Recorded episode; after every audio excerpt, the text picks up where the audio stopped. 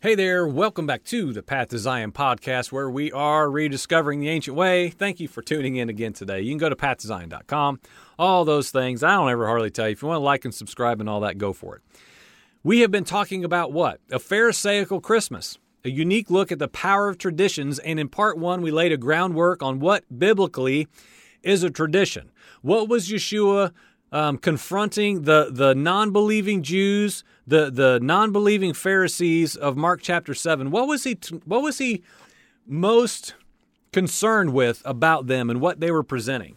And it was their man made traditions. And so, what I'm hoping to present is to run parallel the, the non believing Pharisees' traditions that they created, their oral law, and how Christmas, in my opinion and vantage point, according to the word of Elohim alone, runs right parallel with that and looks just the same. That's how I arrived here, even at presenting this and writing out these pages to do um, this series. Is that I was I was reading the um, the the gospel accounts of Yeshua encountering the the non-believing Pharisees so many off so many times, and he would talk about their tradition, their tradition, and and you've nullified the word of Elohim because of your traditions. And I started asking myself, first and foremost, in what ways of my own life do I make a bad trade? And I embrace what I know and what I believe and find comfort in, and thereby I abandon my Father's commands.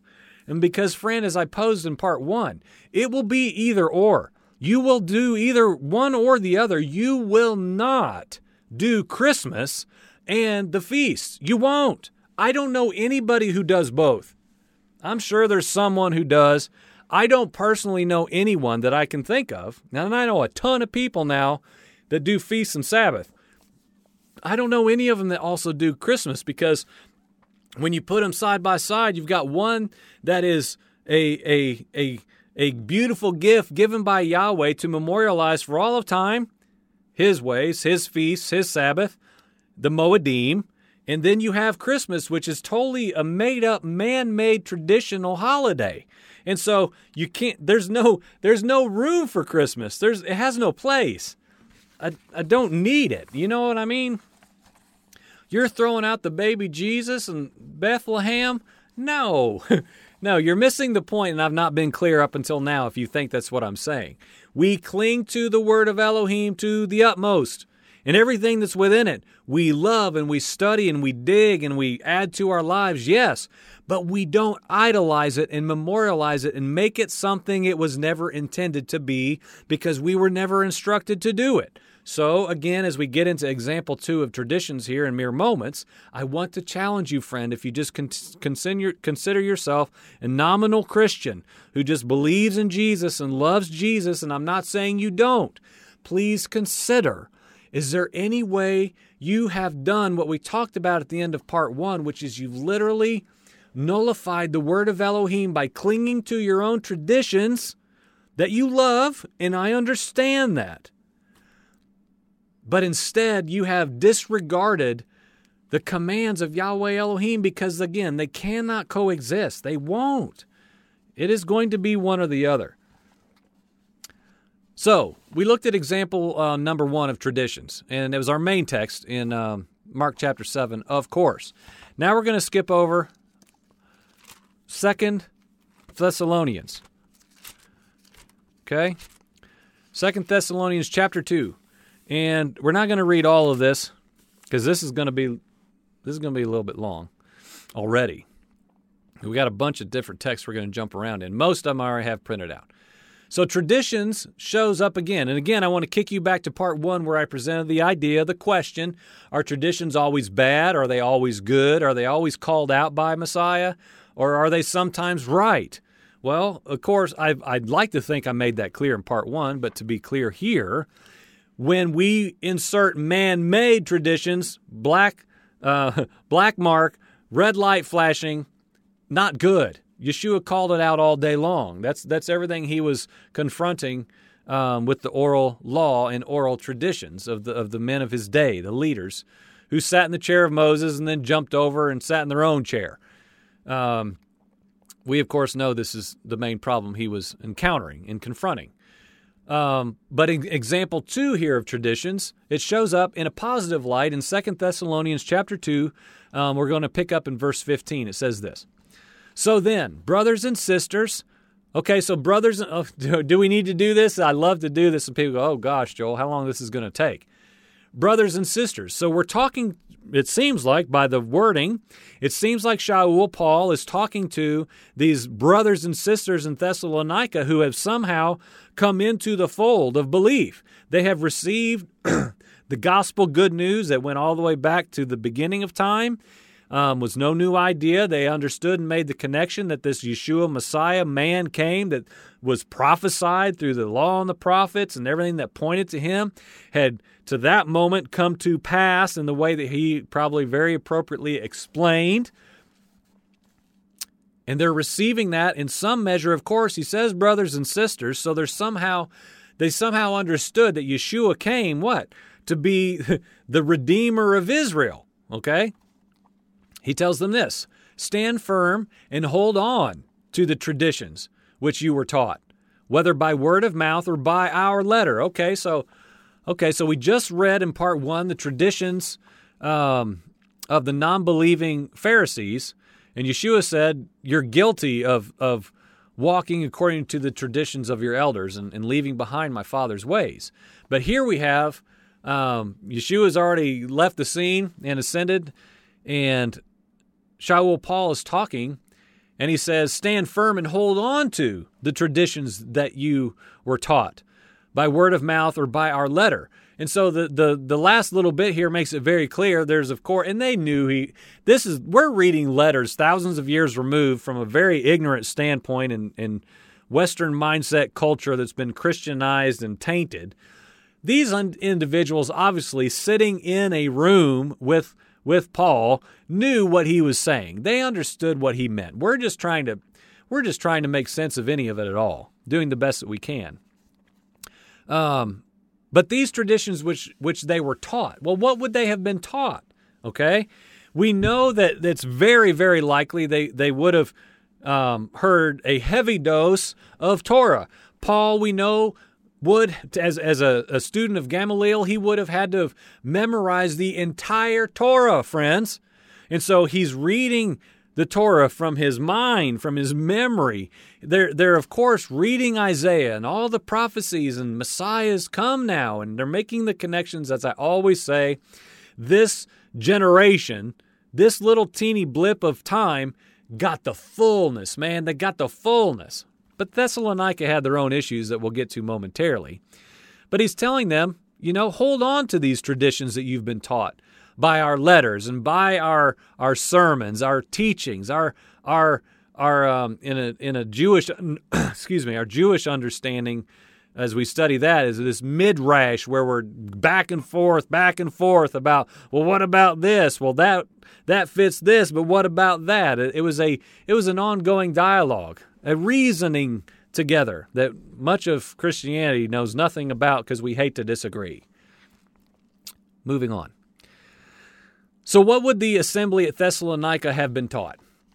Is there any way to know? Um, well, just let's just be simple. One can read what directly preceded this text in uh, verse 15 of chapter 2, um, including, but of course not limited to, a mysterious man of lawlessness um, that would come on the scene after something very significant a great apostasy, a falling away period.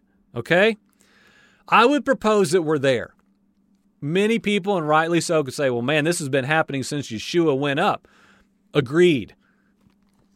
But it's very advanced now. We're more lawless than we've ever been. The people who claim to be in the body of Christ are more lawless than they've ever been. But there's a returning to uh, Father's ways. And I'm very excited to be a tiny part of that. But I do propose that we're there equally. Um, we also know from Acts 17, okay, because we gotta we gotta go through the context of what what Shaul Paul is teaching and where he's going and who he's talking to and what was their main issue and you know what what were these things that they would of course known but that we're just ignorant to. Uh, but in Acts chapter 17, uh, quote, uh, Paul reasoned with the Thessalonians about the scriptures What were the scriptures? We always have to do this. Was he reading Revelation? No. Was he reading Hebrews? Uh uh-uh. uh Okay? So, um, he's reasoning with the Thessalonians about the law and the prophets, okay? In the synagogue for, for three Sabbaths, okay? And so we know this, but people just blow by that. And I'm like, oh, whoa, whoa, stop. Do, do we, can we talk about what was happening and where they were? If they're opposing all of, you know, the law of Moses and how that's no good anymore, like, do we, oh, what are they doing? um, do we really believe that Paul was correcting them when they would bring up the law and the prophets and, and Paul saying, No, you don't understand. No, he is confirming, affirming what the scriptures said because it was prophecy fulfilled in what was happening right then and there when all those individuals lived. It's the beginning of the onset of the new covenant reality. It's incredible. Equally, these Thessalonians were steeped in traditions of their own. And they had a hard time receiving Paul's presentations, as, as we see here in Acts uh, 17 that goes on. Um, when the unbelieving Jews in Thessalonica, and then we'll pick up the scripture, quote, learned that the word of Elohim had been proclaimed by Paul in Berea, they came there too. They went to Berea, agitating and inciting the people. Okay? So these brothers and sisters and the the non-believing Jews that were probably somehow mixed all in there. This is a whole hodgepodge of people and backgrounds and beliefs. But th- some Thessalonians followed Paul to Berea, and they're just stirring up dissension. They're just trying to make a scene, right? To make a fair comparison via the same text, we also read, quote, now the people of Berea were of nobler character than the ones in Thessalonica. Hmm, that's interesting. I did a word study on that, but there's not time for everything that we find, right? But it's very interesting the difference of, of the way they behaved, the way they received what, what they were told, what they did with it, what lens they saw it through. It's all of us, friend. All of us come that way to the truth, to the good news, to to all of these things that Yeshua taught and the, the, the Bible in its entirety. We all have different backgrounds, traditions, and vantage points. But these people in Berea that were of nobler character than the ones in Thessalonica, than the ones that were coming and stirring up some problems. Why? Because they, the Bereans, eagerly welcomed the message. Okay? They eagerly welcomed the message, searching the scriptures, the Tanakh, every day to see if the things that Shaul was saying were true. Okay, do we see the difference? And this is, I'm trying to say, okay, this isn't just Bible history now. This is applicable to us right here as we talk about a Pharisaical Christmas, okay? A unique look at the power of traditions, right? Again, if this doesn't land right here where we are today in our age, we, we're missing the whole point of the word of Elohim.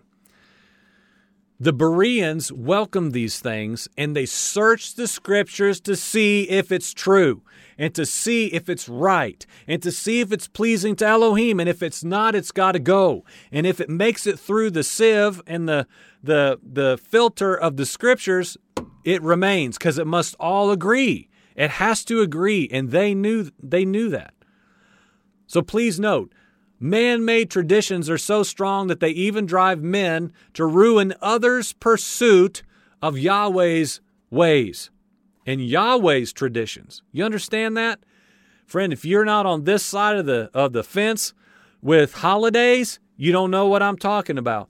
But man, who do you think you are? You think you're better than me? You think you know God better than me because you don't do Christmas? Friends, it is alive and well, the Christmas spirit. Others, it's okay. I know you don't do Christmas. It's okay. But we do.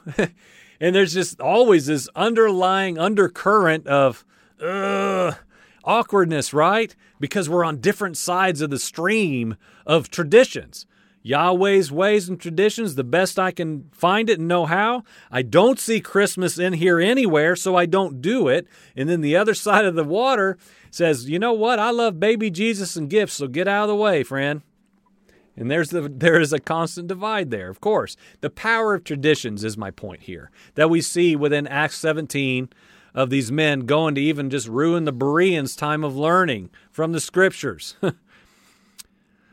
uh, one can easily see that these traditions, in example number two, that, that Shaul Paul was delivering um, to the Bereans and even to the Thessalonians as well, taught by word of mouth and letter, would have been in line with Torah and the prophets.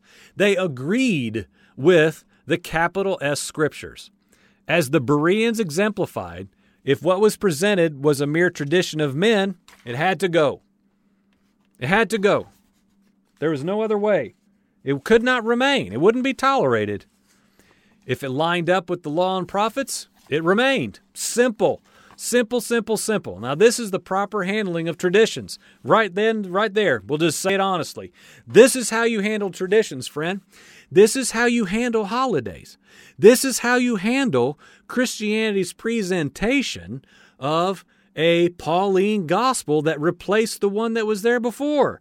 Friend, we've got to know what the word says, and if it is not in there and confirmed from beginning to end, then, friend, it needs burned. I know not everybody's like that. But we've got to practice facing things that we do not like because our traditions are so strong and so embedded in us and so dear to our heart. I get that. I have said that in Christmas episodes here for years. I have incredibly awesome memories of Christmas holidays in my memory, burned forever, that are wonderful family times that can never be taken from me. Yes and amen. But it is a tradition of men. It's a tradition of men, period. It does not excuse or validate me duplicating that for my son today, knowing in my heart now, according to the word of Elohim, it's simple idolatry, which is setting up something to worship Elohim or as Elohim. That is not what he intended or what he instructed. Do we need to go back to Cain and Abel? I don't think so. Moving on. If men did this today, what the Bereans did, which was what? Let's just read the word. The Bereans eagerly welcomed the message, they eagerly welcomed the truth. And they searched the scriptures every day to see if what they were being told was true. So, with that in mind, if men did this today, if Christians did that today instead of just celebrate it because their, their forefathers handed it to them, if they did this with Christmas, Christmas as a celebrated holy day for Yahweh's people to memorialize would simply not exist anymore. Now, the world would keep doing it. Isn't that ironic? The world would keep doing it. Have your Black Friday sales, get you a big screen TV on 10% off, go to your Christmas plays, Jesus isn't in there anyway half the time, but we got Santa and reindeer. Get your photos taken, wear red and green sweaters, have a party, have a meal. You see what I'm saying? It can still continue, and it would. I proposed that, I remember, three years ago. Christmas would continue on if Christianity ever got out. It's not necessary to have baby Jesus in there. It's just not. It, it can be self sustaining without anything biblically connected at all to it. Christmas, if we did what the Bereans did, would be exposed as an adopted pagan practice and would thereby be prohibited by Yahweh's people. Done deal. The Bereans would have surely known from studying the scriptures that one cannot take something worldly and profane and make it holy. You cannot. It must connect to the entirety of the whole. It must line up with the law and prophets, or it does not belong and cannot remain in one belief in one's belief system. If there's something Paul said that doesn't make sense and doesn't line up with what Isaiah said or Nehemiah or or the or the prophecies of Daniel or Ezekiel or, or something about the gospel. If it doesn't make sense, friend, you can't just throw out the capital S scriptures and go with the Pauline version of the gospel. No way, no how. That is horrible, horrible, horrible studying um, protocol. we have got to take time to, as the Bereans, study, devour the scriptures to properly understand. You will never understand the Newer Testament, friend, until you begin to understand the Older. It is impossible. They are so intricate, intricately connected. They are inseparable, which was Father's intention. It is perfect. Yahweh hates the mixing of the worldly and profane with his holy, holy, holy ways. It's a very clear biblical pattern. Uh, many Christians, they simply speak of Christmas as if it is impossible for a memorialized day that is about Jesus' birth to be wrong in any way. It's impossible, literally impossible. Well, friend, your major scene is not biblically accurate. There's no donkeys and cow poo, and, and that's not even realistic. I know that. My grandma gave that to me, Joel. And there you are. There you have it. Don't touch it. It's not a Berean approach. Let's just use the word alone. It's not a Berean approach. It is a it is a non-believing pharisaical Christmas approach. To be clear. We will be one or the other, friend. In our heart of hearts, it doesn't have to come out of here. It's the posture of our heart. Are we holding on to our traditions because we love them and they're good, dang it? or, you know what? This might be pagan idolatry, and if the word of Elohim does not confirm that it's not that um, that it is, if the word of Elohim confirms that it is that, I want nothing to do with it. You understand what I'm saying? Or if it's not biblically endorsed by my father as a celebratory holy day marked to memorialize, why in the world do I want to do it? That's a good question as well. That must be asked, in my opinion. but can it be wrong? Can Christmas be wrong? I think so. That's why we walked away from it years and years and years ago. Again, to be clear, before Feast and Sabbath understanding was even on our radar. I would submit if you watch the um, or listen to over at pathtozion.com the the Halloween message I did, Halloween and Christians, um, just a month ago. This is the same thing to me. It's the exact same thing, just a different holiday, different man made holiday. I know it's a huge jump for many believers, but it's the same to me. Um, biblically, we're not allowed to hijack pagan holidays, put Jesus in it, and thereby magically make it holy. We cannot do that. We don't have the authority to do that. It's dangerous theology, um, and it's a biblical pattern that has to run the entire course of human history. This way of thinking. We try to justify what we want to do and make it all Christiany just enough to smooth our conscience. Friend, that's not wholly consecrated, set apart living.